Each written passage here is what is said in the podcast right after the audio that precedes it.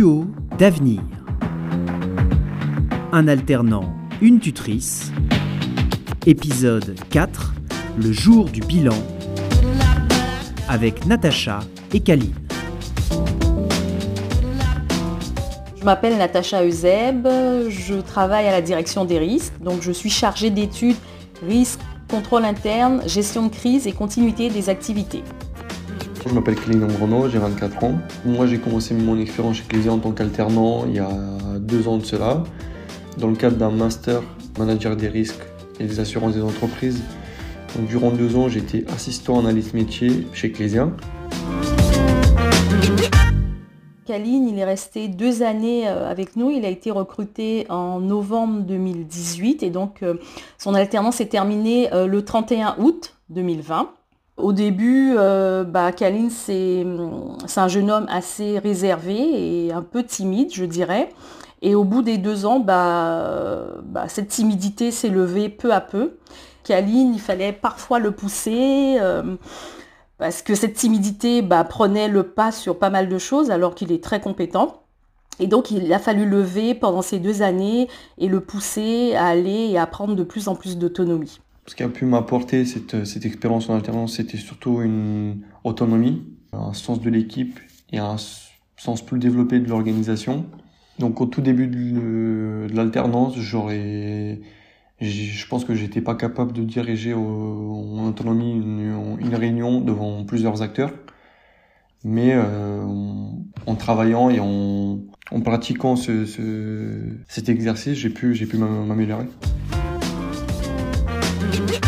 On est dans une logique gagnant-gagnant pour ma part. C'est-à-dire que Kaline, quand j'ai fait le choix euh, sur la base du volontariat d'être sa tutrice, euh, je me suis dit, bah, j'apprendrai quelque chose, mais je ne savais pas où j'allais, je vous avouerai. Et petit à petit, je me suis rendu compte que moi, euh, former quelqu'un, déjà, ça m'apprenait à me structurer et à être clair dans mes idées. Parce que si j'étais pas claire et structurée, Kaline, d'un autre côté, ne comprenait pas ce que je lui disais.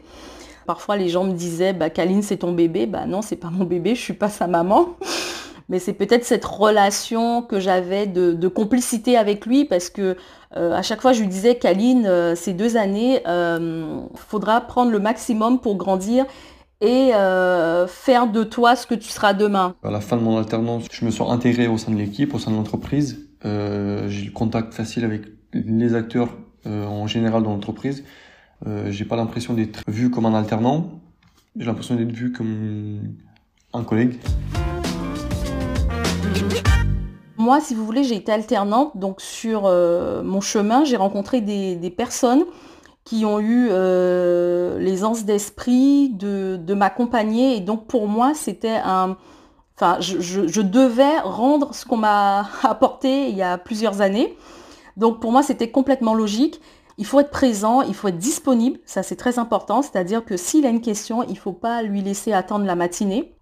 Donc il faut euh, être prêt en fait euh, à donner euh, de son temps. Je suis fier d'arriver au bout de, deux ans d'alternance et de, finir ma mission avec, avec brio, on va dire. Au sein de l'entreprise où j'ai effectué mon alternance, je, je considère l'ensemble de l'équipe et l'ensemble des acteurs avec qui on collabore tous les jours une petite famille, une famille professionnelle, on va dire. On est tous solidaires. Et en tant qu'alternant, tous les acteurs sont là pour nous aider et pour, euh, nous apprendre le métier. C'est un, sentiment d'intégration euh, plaisant. Duo d'avenir, une série présentée par l'Agir Carco, acteur de référence de la retraite.